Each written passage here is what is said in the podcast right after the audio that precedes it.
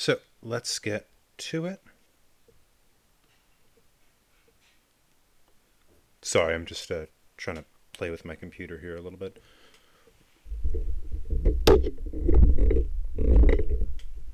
Okay. All right, I think this is a lot better. All right. Anyway, let's get into uh, into the lesson for today. So, uh, to start, any questions? I know the assignment is due tonight, and so does anybody have any questions about that?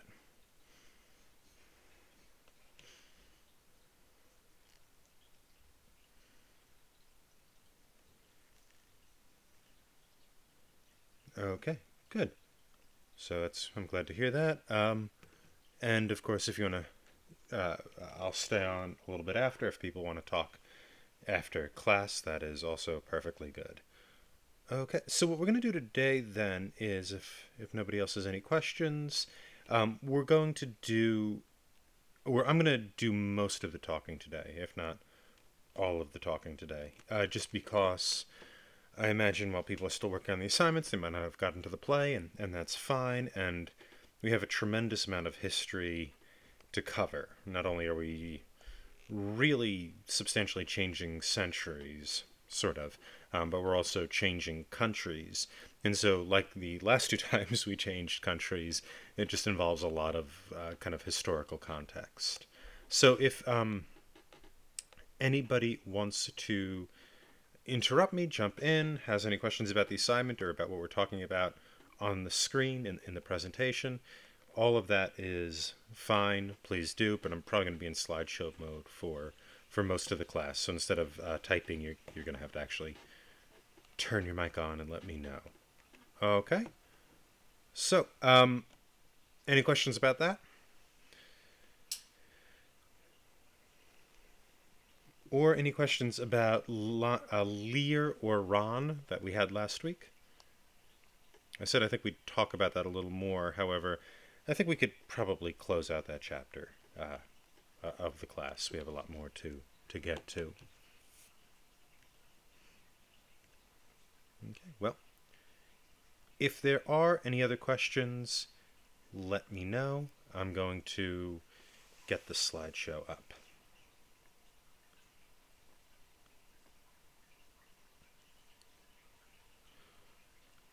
Okay, good. So, um, English and French theater. We'll start with English theater. A little bit of history. On the left column, we have the, the history of England at this time. In the right column, we have a, a bit of theater history, some kind of major events in, in the theater. So, Elizabeth dies in 1603. Um, and then she appoints her cousin James of Scotland, James the Sixth of so- Scotland, to become James the First of England. Um, she doesn't have any children, which is why James gets the call. Elizabeth is by descent Scottish. Her line is relates to Owain or Owen Tudor, who was the second husband of the wife of Henry V which is where her grandfather, Henry VII, gets his claim to the throne. It's a very tenuous claim, but he was the grandson of Owen Tudor, and she is the grandson of Henry VII. So there's this Scottish connection that gets called upon to fill the role once she dies, and she dies without issue. Meanwhile, on the continent, between 1618 or 1619 or so, and 1648, we have the Thirty Years' War, which is really a, a religious war between the Protestant, the Protestants who are gaining uh, gaining ground on the continent, and the the Catholics, um, and that goes on for a little while, and it, it affects France in, in certain ways. Uh, then, 1625, James dies, and his son uh, Charles the First takes the throne. James was a somewhat popular ruler, albeit uh, th- there were some problems there. Charles I is very much not a popular ruler. And when you start to see kings dissolving parliament, as you, you do with Charles, it does not speak to a stable regime. And in fact, Charles became so very unpopular that in 1642 the Civil War breaks out and the theaters are closed. Initially, they're closed temporarily. Then in 1649, who's this? Okay. Then in 1649, uh, Charles is executed, and we drop the monarchy, and it becomes a commonwealth. It being England. England becomes a commonwealth ruled over by a protectorate, a protector of the realm, and that is Oliver Cromwell. This is the Puritan rule. This is a, a kind of rise in parliamentary power. And at this point, we have the, the Puritans in control. There's a dictate which closes the theaters yet again. Um, there's an argument as to whether people saw the theater closing as a temporary measure or whether it was considered at the time, at the time of its closing, to be something permanent, something that was going to, to kind of last. Um, whatever the whatever the, however this message was received, the theaters were effectively closed from 1649 to 1660. Um, now that doesn't mean there wasn't drama going on. There was a lot of closet drama. People were writing, um, people were writing drama. There was also a few dramas written by William Davenant, who was staging some some stuff at that time. Um, the workaround was that Davenant's stuff was musical. It had it had songs in it, and so music musicals were allowed on a limited basis. And so there was a few plays staged by William Davenant in, especially in the the six, 1656 and later. Um, the siege of the siege of Rhodes was one of them. The Spanish conquest in Peru was another. Um, you know, they, they tended to be pretty elaborate uh, and and use a lot of song. They're very different from the plays we're used to. But effectively, the theaters were closed, and those even those plays were staged at Rutland House, which is where Davenant lived. Um, good. You could see also at this time on the continent the Treaty of Westphalia that ends the Thirty Years' War, legalizing um, uh, Protestant Protestants were kind of given legal status. Meanwhile, in England at the time, and we're, we're, already kind of talking about England, it's sort of hard to disintegrate politics from theater. Um, but what we see as Shakespeare's power, begins to wane, and, and then as he dies, is some new genres beginning to uh, take center stage. Um, the most popular playwright after Shakespeare at this time was Ben Jonson. Ben Jonson's plays are very different. Has anybody actually read anything by Ben Jonson?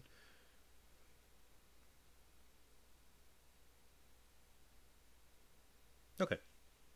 Um, well, if you have, just just let me know. Uh, ben Jonson's plays were very different. They tended to be kind of more localized. They they occurred usually in kind of one or two settings. Um, and they also tend to be a little more biting in their satire. Volpone is a comedy about a man who um, fakes an illness in order to trick people into thinking he's going to die and leave his inheritance to them. And he has three kind of clownish people come to him, um, and he has them do all kind of ridiculous things in order to um, attract his his favor to get his inheritance. And he, he he him and his servants sort of play tricks on them. Um, Beaumont's The Knight of the Burning Pestle is sort of a meta theater type thing. It's really interesting. It's about a play, but it's also about the the uh, the audience who is watching the play. These kind of this merchant audience who really wants their apprentice to join the play, and so they they have him come on and, and join the play. Um, an apprentice named Rafe, and and they're very excited about this and it, it's um, you know it's it's a little more about the theater itself, and it, it has this kind of meta quality to it. It's really weird and really interesting. Um, the Maid's Tragedy was a major kind of tragedy after you know Shakespeare by this point by 1610 1611 has really stopped writing tragedies and so that has taken over um, then uh, 1613 fire burns down the globe Supposedly, this was a cannon that was fired in the play Henry VIII, Shakespeare's final history play, and arguably his final play, though some people think Two Noble Kinsmen actually came later. Um, if you've ever seen Henry VIII staged, it is god awful boring. They they need that cannon to keep you awake. I, I fell asleep myself two or three times when I went to see it. Uh, so, you know, burning down the globe is a really great way to keep your audience awake. Um, however, they just built another globe. Um, I think they did move locations when they rebuilt the globe, but that was you know 1599 to 1613 was the the era of the first globe. Um, what you're beginning to see with Jonson and with uh, with Beaumont is something called a city comedy, um, and we're going to talk about this a little more. Uh, but the city comedy usually takes place in an urban environment, almost always London, and it features um, a, a, sort of low-born, corrupt atmosphere. The, the people there are cits. That's sit. That's short for citizen. They're people of the town, and sit is typically not a compliment. Um, you know, and it, it kind of means you are one of London, which means you're sort of into the the grimy, scrubby way of getting ahead or, or making money.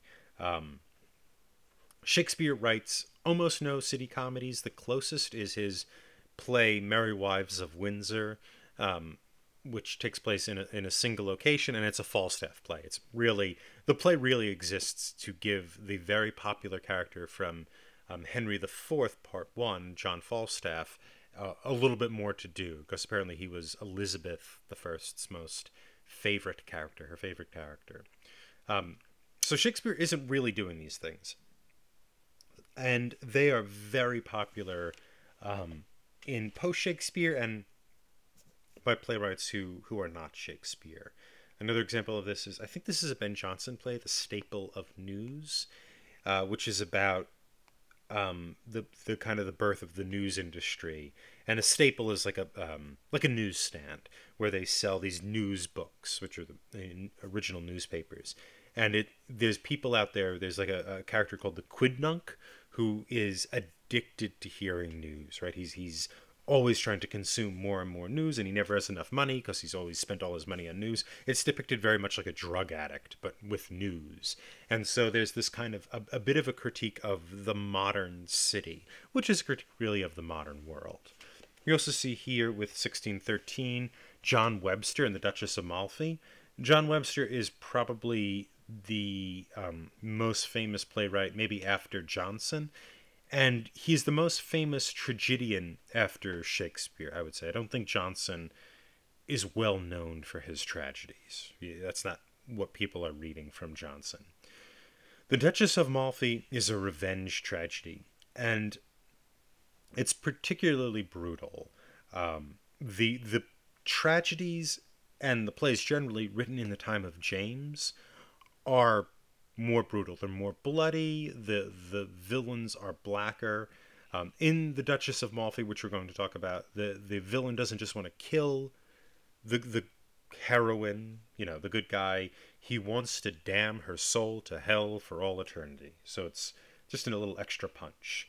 Um, the Changeling also has this quality. The Changeling is about a woman who um, who's kind of blackmailed by a servant who's uh, like a depicted as like this really creepy, ugly guy, and so she ends up having to sleep with him, and they start getting involved in um, other criminal acts, and eventually she kind of falls in love with him to her damnation. But it's also a very dark, um, a very creepy little play. Tis pity she's a whore. Also, I, I mean, this is after James has died, but this is very much in the Jacobin trend. It's very much a Jacobin play, even though it's written a little later. And that is about an incestuous relationship between a brother and sister, um, which involves a lot of blood and, and death. So, you know, the, the, the temper is a little different. The closest I would think with Shakespeare is for all of you who've, who've read Macbeth. Macbeth is isn't quite as um, bloody as these plays here, but the the the thing with Macbeth is that it's um, it does involve a bit more of a nihilistic strain than the other plays.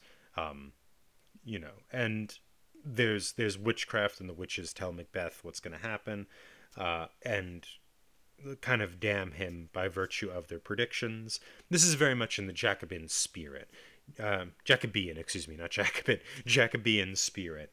Uh, James did write a book on the black arts that the actual king did, and so the the change in, to to this kind of darker type of theater really seems to match James's taste. Okay, and then 1634, the death of Jonson. Um, after Jonson dies, we see playwrights like James Shirley and Richard Brome, who I would be shocked if anybody in this class has even heard of. Uh, they start to come up, and you have this brief period called the Carolingian period, named after Charles. Uh, you know, and they're plays which are very different from everything else that's gone before them. They're more comedies of manner. Uh, and that type of play really sets the precedent for plays that occur after 1660 and the restoration of the theater. I'm going to talk more about them when we get to that in two weeks' time. Um, and yeah but but there's this kind of and there, there, it's a very brief episode. It's not studied in a lot of detail. There's only like really two major studies that i've read of the carolingian period um, but the the the plays are a little bit more about you know like social class and what the the kind of upper classes do how they behave things like that. Um, good. So here here's good old ben Jonson with his vacant stare um, and he was a rival of Shakespeare, but also a friend of Shakespeare. Uh, he wrote um, a very famous poem, kind of an ode to Shakespeare after he died. He was the one who had the famous line about Shakespeare knew little Latin and less Greek, which is to say that Shakespeare was um, was not as well learned as Jonson. And Jonson was he grew up poor, and he had to become a bricklayer's apprentice before he was able to transition into, into writing plays, and he was incredibly embarrassed, apparently, about being a bricklayer's appearance, uh, a bricklayer's apprentice, and so he sort of seemed to overcompensate for that with this this demonstration of learning, um, which Shakespeare really doesn't have. Shakespeare isn't Shakespeare's learned. We get a lot of classical references, but it, it's much less than what you'll see in Jonson. Um, Bartholomew Fair or Bartholomew Fair, both pronunciations are considered correct. They're concerned with the streets of London and this the fair, which went on from centuries before Jonson to I think the 19th century. They had this fair every year. Was a, a yearly fair where people would sell different, you know, sell things. Like it was a market, uh, the the biggest market in London, and you'd also have kind of performances in, in different parts of the fair. And in Jonson's depiction of it, there's um, there's a lot of seedy things going on. There's prostitutes. There's uh, uh, thievery. You have a corrupt police officer who gets put in the stocks. Um, there's also a, a character who's who's a Puritan character named uh, Zeal of the Land Busy, and Zeal of the Land Busy um, gets exposed as a hypocrite. One thing to know about Puritans and almost all playwrights is they depict Puritans as hypocrites.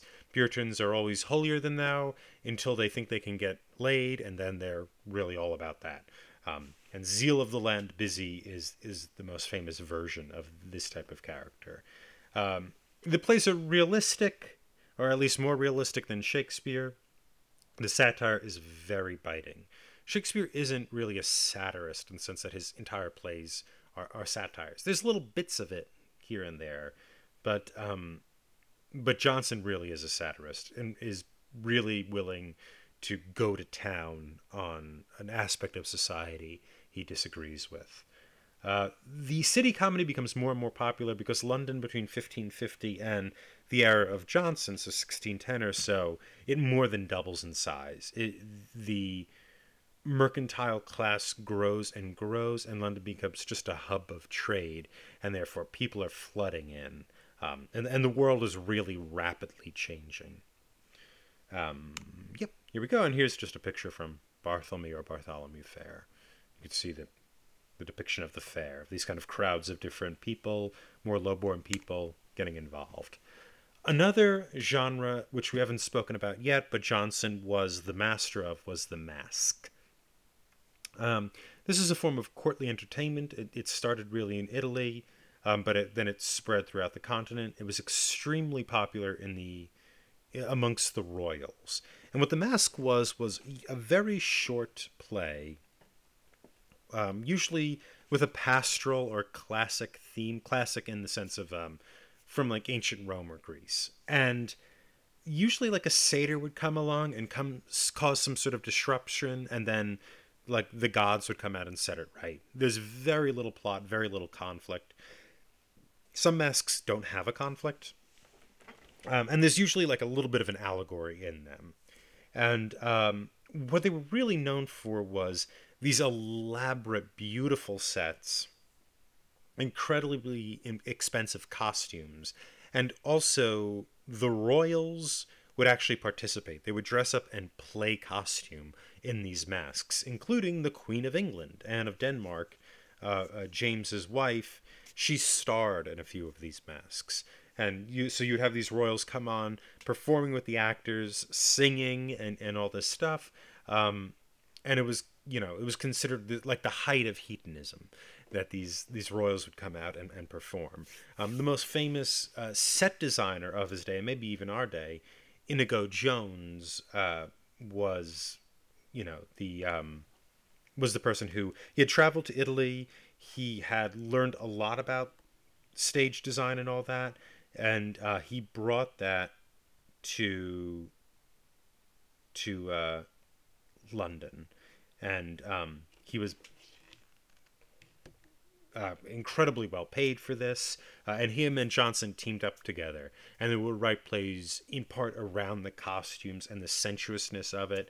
Eventually, they had a, a falling out. I think Jonson was a pretty hard guy to work with, which is why Jonson did a lot of his staged a lot of his plays in the children's theater. The Children at St. Paul's was a big uh, children's group that Jonson would do plays with. In part, scholars believed because the children wouldn't argue with him. so that's what he liked. And and Jones did. So they had this this big falling out. Here's some costume design. So we saw the set design here. Here's some costume designs from Jones and different different masks they worked on. And you can see kind of the nature of it. And these a lot of times would be for in some cases the literal Queen of England. Another topical, uh, another excuse me, popular genre, the revenge tragedy came in. We talked about this a little bit with Tis Pity and with Duchess Amalfi. Um, to say this is purely a Jacobean genre is is to misspeak. Um, the Spanish tragedy from Thomas Kyd was the first revenge tragedy. It was immensely popular, and it was from like I want to say 1587, I think. So this is well before before James comes in. Um, but they're based upon Seneca. Um, Shakespeare wrote them. Titus Andronicus and Hamlet were his revenge tragedies. Hamlet's much, I mean, we all know Hamlet. Hamlet's sort of the exception to almost every rule. Titus Andronicus was really of this type, though. There's a scene in Titus Andronicus, uh, I don't know if anybody's read it, um, where the, the main character, Titus, in order to get revenge, kills this woman's two children and then bakes them into food and feeds them to her. So that that's that type of play.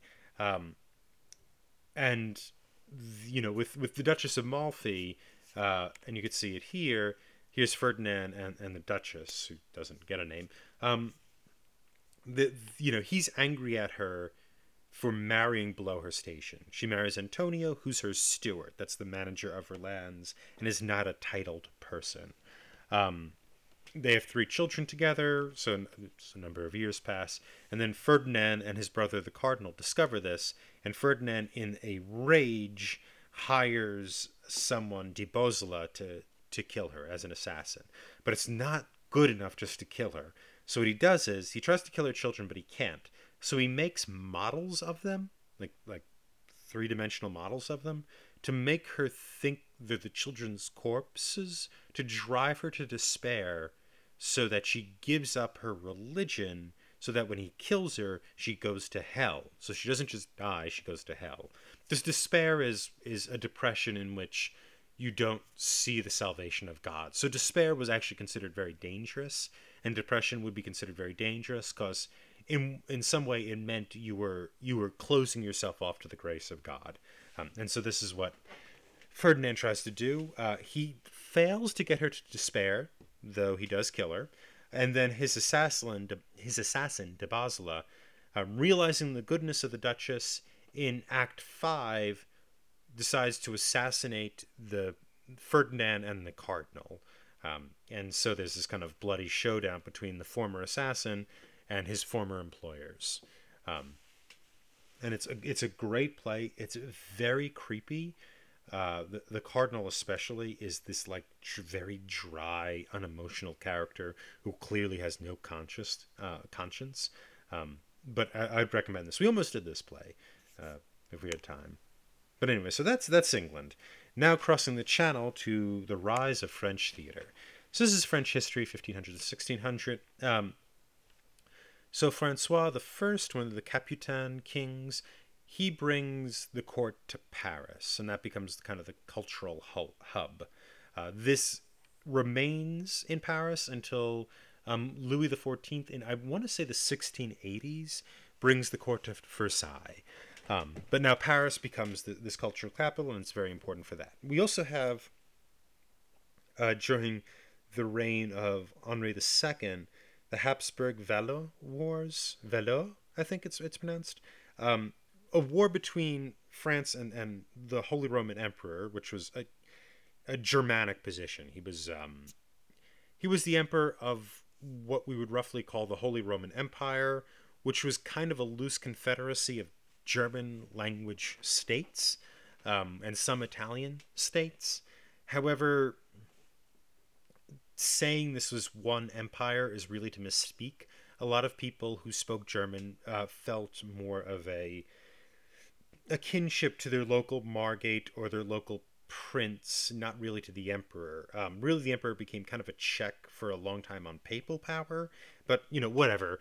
Now it's a problem for for France, right? And and France is, uh, you know, very much invested in in, Cath- in in Catholicism. It's a Catholic country, so you know, you you really what you have here is kind of France taking the um, uh, taking the Pope's side against the Holy Roman Emperor, um, who was at that time Charles V, who was, you know, probably the most important of the Holy Roman Emperors. But anyway, what happens with this relatively short war is that France is fighting for certain regions in northern Italy.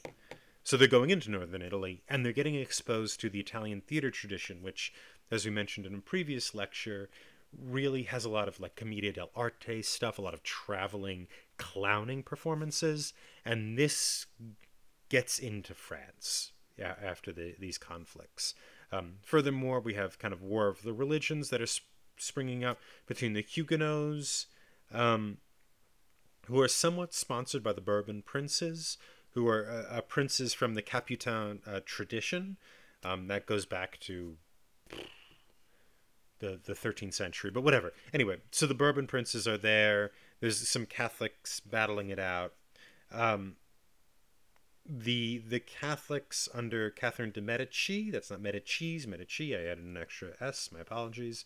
Um, she's uh, Henri's widow, and she is a uh, not a well liked theater in uh, uh, character in history, uh, and she attempts to assassinate a major Huguenot leader. Huguenots were were just French Protestants. That's that's what that word is.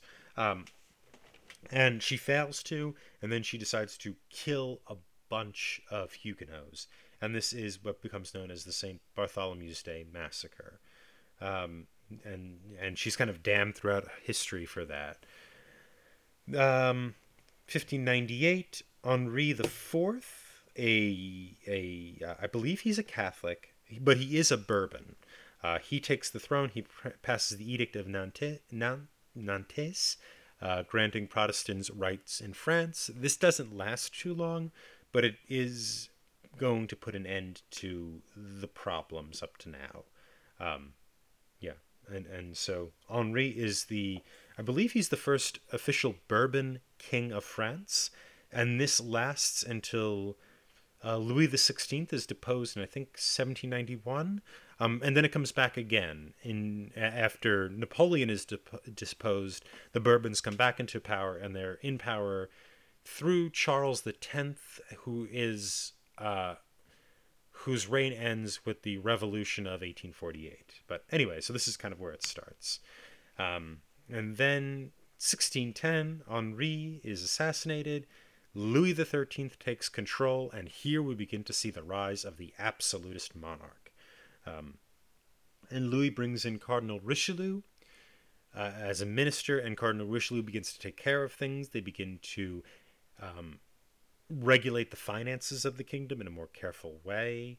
Um, does anybody here know what a cardinal is, or should I speak to what that is? Okay. Well, a, a, cardinal is a a member of a council that regulates the church. They're sort of the head council in the church. Now, throughout history, it's gone back and forth between whether the Pope has the absolute power or the Cardinal has an absolute power. At this point, the Pope does, but the, the Council, the Cardinal Council, the Council of Cardinals, elects the Pope. Um, and so they're, they're the most powerful people in the church, with the exception of the Pope. But anyway, so he's in France, he's the minister, um, and he's kind of bringing things into order. So Louis XIII dies, 1643 and his five year old son, Louis XIV, takes control. And this here is a picture of Louis XIV as an adult. Back then, calves were considered like the sexiest body part. Um, calves were the abs of the 17th century. And so all pictures of Louis, if they're a full body portrait, tend to show him showing off his lower leg. Um, and uh, yeah, so that that's what you're seeing there. Sometimes the, the calves would be padded.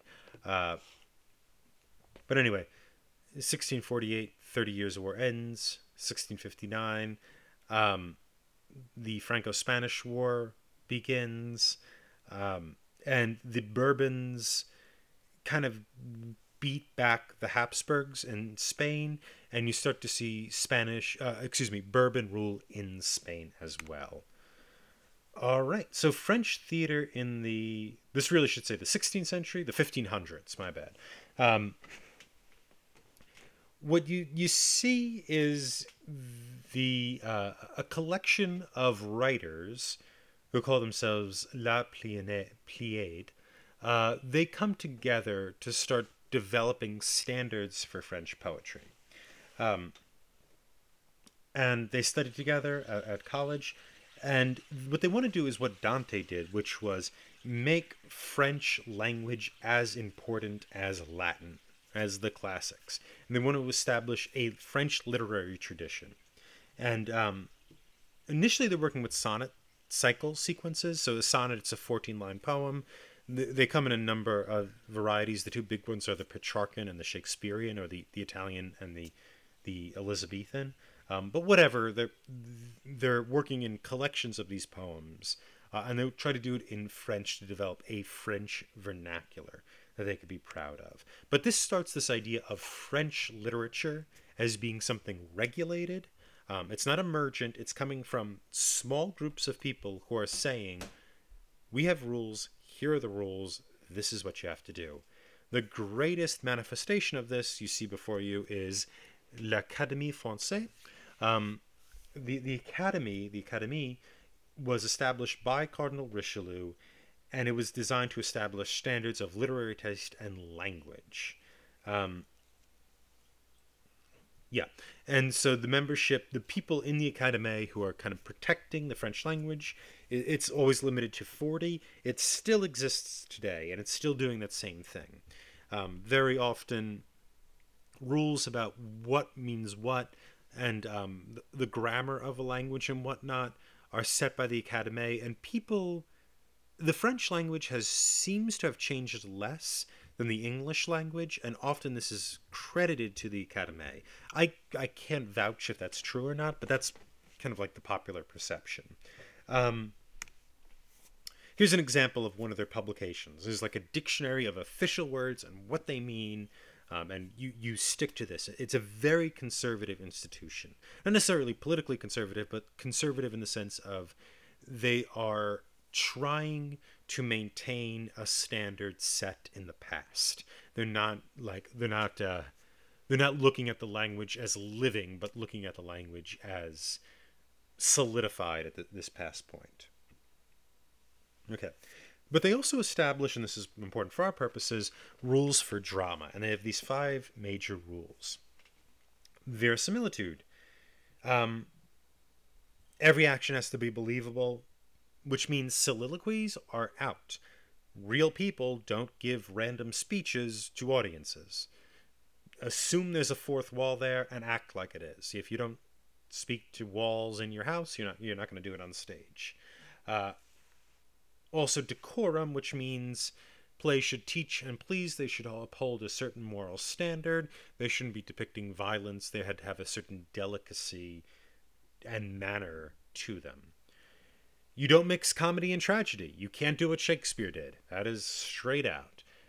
If it's a comedy, it's a comedy. If it's a tragedy, it's a tragedy. Um, comedies can incorporate low born characters into them. Tragedies should not. They are about higher born people. And it doesn't necessarily have to be higher born French people, it could be higher born people from the classical world. But whatever, we're not dealing with low people unless they're they're maids or servants of the, the upper classes. Unities, they were super excuse me, they were super into Aristotle. Unity of time, place, and action was very, very important to them. Um, and then they were actually stricter than Aristotle was. Five acts also. Each play has five acts, as you can see with the Misanthrope. Uh, this is based on Seneca. They saw Seneca as a great model, just as you know the English did. Um, and but they what they took from Seneca wasn't blood and violence like the English did. Instead, they said, "Yeah, five acts. That's good." so, uh, two different countries, one playwright, two very different responses. Okay, here's some of the playwrights of that period. Um, Corneille, Pierre Corneille. Uh, so he starts writing really before the establishment of the Academy. Um, and he had in 1629 his comedy Mélite. He he brought uh, his comedy to a group of traveling actors. They started working on that. He was from Normandy initially, and it, and it takes him a little while working with these traveling actors, but he eventually gets to Paris. Um, and he has these comedies imitating the gentry and the upper classes. And when he gets to Paris, Cardinal Richelieu is very impressed by Corneille, and he brings him in with this group of five poets to create a new type of drama, to really set these rules that we, we just saw in the Académie.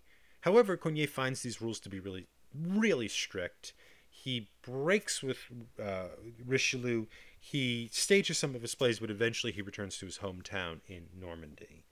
Um, 1630, 1635, he writes his most famous play and stages most famous play, The Cid. Uh, it lacked a lot of the unities, or it lacked a lot of yeah the unity that of of action that the Academy really wanted to really wanted to highlight. Um, and so what happened was it's it, it, spawned a huge pamphlet war where people were writing open letters about oh God this is so immoral and and so not unified um, Woe is Us. And the play was extremely popular. People liked it, but they weren't. They were angry about its its moral character more than anything. And so you, you'll see when people get upset about theater, they start pamphlet wars, which is somebody writes an open letter and somebody else writes an open letter in response, and they go back and forth. In England, this happens in the 1690s. Um, you know, with with a guy named Jeremy Collier, who we'll get to later but it, it's happening in France in the uh, in the 1630s. Okay, there's another later playwright, Racine. Um, Moliere staged Racine's first two plays. Um, however, in his second play, Racine wanted to make a little extra money, so he actually was going to sell it to a second company to perform it at the same time. Um, meanwhile, he also seduced Moliere's company's leading actress and so, for both of those reasons, Racine and Moliere had a, had a falling out. Um, however, a little later in life, Racine ended up marrying, settling down. He worked in kind of a bureaucratic position for, for Louis XIV. Um, though after Louis XIV died, Louis's widow kind of begged Racine to come back to the theater. And as an older man, he, he did, and he staged a few plays in the 1680s and I think one in the 1690s which were kind of simpler mor- morality tales. Okay, and then of course our man Moliere, um, J- Jean Baptiste Poquil, Poquil, I think is how you say that. Um, now he had kind of an access to the upper classes. Um, good old Jean Baptiste. His father purchased him a position in the court of Louis XIII, which was, I think, he was in charge of carpets.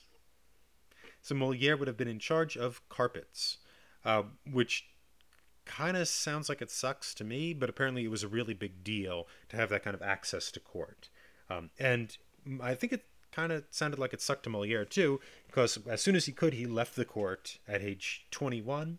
In order not to embarrass his family, he changed his name to Moliere, because his father was deeply embarrassed by his son's behavior.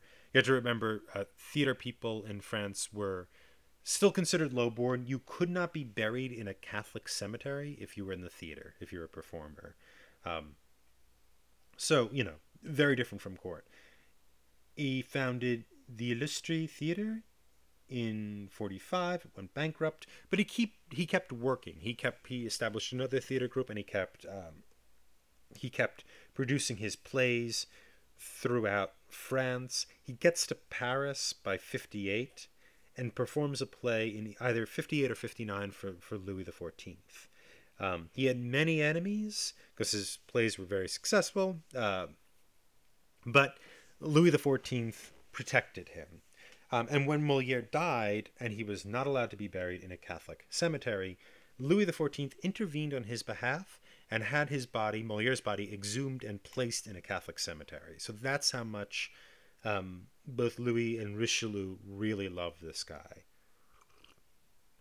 The story of his death is interesting. In a play called The Imaginary Invalid, Moliere was playing the imagine he was playing a sick person. Um, Meanwhile, he was suffering from oh god, what was he suffering from? He was consumption, uh, and he was coughing up blood, and he started getting really sick on stage. But he insisted that the the show must go on. They finish the play, uh, even while Moliere's coughing up blood during the play. They take him home, and he dies later that night. Um, so he was doing theater up until the day he died, literally. Okay, some so characteristics of French theater now that we've gone through the big three playwrights. So, the first stable theater in France, uh, the Hôtel de Bourgogne, uh, built in 1548, initially for mystery plays, which, if you remember, the, those religious plays. However, this is the time when we have a lot of religious wars, so mystery plays were outlawed. But the the troupe that owned this theater, uh, the Confrérie de la Passion, the Confrérie did um, started like uh, kind of like slapstick and farcical humors. However, they found they could make more money by renting to like touring companies, especially Italian touring companies. Here's a picture of one of those, uh, a Dell'Arte company, which became very popular, introducing Harlequin and Pantaloon to French audiences. Those actors were became quite famous, though I, I forgot what their names are just now and actually, um, Mr. Pantaloon here, the the the larger gentleman, um, was eventually imprisoned and died in prison for insulting the gentry on stage. So it was, uh, you know, the, the, theater could be a little more dangerous maybe than it is today. Now here's a competing theater, uh, Theatre du Murat, I think is how we say that, in 1634. This theater was built on the site of a tennis court. So you'd have these large courts for playing. I don't think it was tennis the way we think of as tennis. It's it's a version of that, but these courts were enormous, and this is going to be a thing in later in England as well, starting in. Um, in the 1660s and later, we're going to start to see theaters in England being built on tennis courts. Um, and this theater was, you could see the, the, the actors who created it. Uh, they created their own troupe to complete with the Comedians du Roi at the Hotel de Bourgogne. Um, and so that was the, the troupe that was in the hotel, and they, they formed this one. And this is a little more dangerous. Le Cid premiered there. Um, the theater burned in the 1640s and then was rebuilt What they did when they rebuilt it was they they had a proscenium arch, which is the first official proscenium arch um, in in Europe supposedly, and they also had a lot of special effects. So they started doing like machinery where you could see people flying through the air on, on like a wire or something like that. The theater started doing that in order to compete with with the hotel, uh, and that's that's this theater. Okay. Some other facts. So here's the opera house, um, but troupes were made up of eight to twelve people. We did have, unlike England, women did perform on stage. Uh, a lot of the theater was hugely supported by uh, Louis and Richelieu. Um, we had something called, we're going to cover this also, Ballet de Cour, which was a, a, sort of French version of masks, and then we'll talk a little bit about opera as well, and Jean Baptiste Lully. Ballet de. Uh, this is a, a, picture of it, and what they were held in these large hallways. So not in theaters, but large hallways, and people you could see here were like crowded in on all sides. Um, these were more like a parade rather than a ballet. Um, just means like court, the, you know. And what happens is people would dress up in these nice outfits and sing and do like music and and, and recite poetry. Think of the Macy's Day Parade, right? There's singing and music, but also walking in a big line. Here, you know, like walking in a big circle. And they were kind of for the praise of the king or for the country. Um, and so that would be that would be the idea here. Um, and that was a very popular form of presentational entertainment as well. Um, now we get to opera, and the most important French opera aficionado, uh, opera, excuse me, not aficionado, writer of that time, uh, Jean Baptiste Lully. Um, he joined like the official violin ensemble of, of Louis in the 1650s sometime, and he started writing those court ballets, uh, ballet de cour that we, we mentioned before. From 64 to 70, he began to write music with Moliere. Was writing music for Moliere stuff, and then uh, he had a he, he broke with Moliere, and then later in in '72 he started writing like straight up operas. Um, he introduced a lot of different type of musical types. The minuet, which is a dance in three four time, which became not only important in French music but became important in German and Austrian music. Um, it became the the minuet and trio was the third movement in symphonies everywhere. So if you know like like you read about symphonies, right? Like Beethoven's 42nd Symphony or, um, you know, The Surprise by Haydn or, um, excuse me, Mo- Mozart's 42nd Symphony or like uh, Beethoven's Third Symphony, these things. The third movement was a minuet. Um, he also had other dances, the, the jig and the gavotte being some of those dances that also w- moved on they had another life in German music, um, and, and, they were very important. And the jig, you can think of like dance a jig, right? Well, this is this is where it comes from. It's actually spelled G-I-G-U-E in, in French. He also invented another popular form, the overture, which is the overture is a type of very grand, stately music that introduces an opera, uh, and it was really written for when Louis XIV walked to his seat. Louis XIV walked to his seat, then you'd have this this huge overture. The overture also is now was used in opera for hundreds of years after though. Um, and so yeah so that was him. Now moving on to moliere's verse moliere wrote in something called the alexandrine which is based on these poems that use the alexandrine uh, that were about alexander the great hence their name. It's a 12 syllable line though some of moliere's lines run on 13 and they're all rhyming couplets. So it's a a b b c c and so for English translators, you have to you have to get it to rhyming couplets. That's just Moliere. Um, there's a caesura exactly at the midpoint between two groups of six. And so you have what are called major and minor stresses.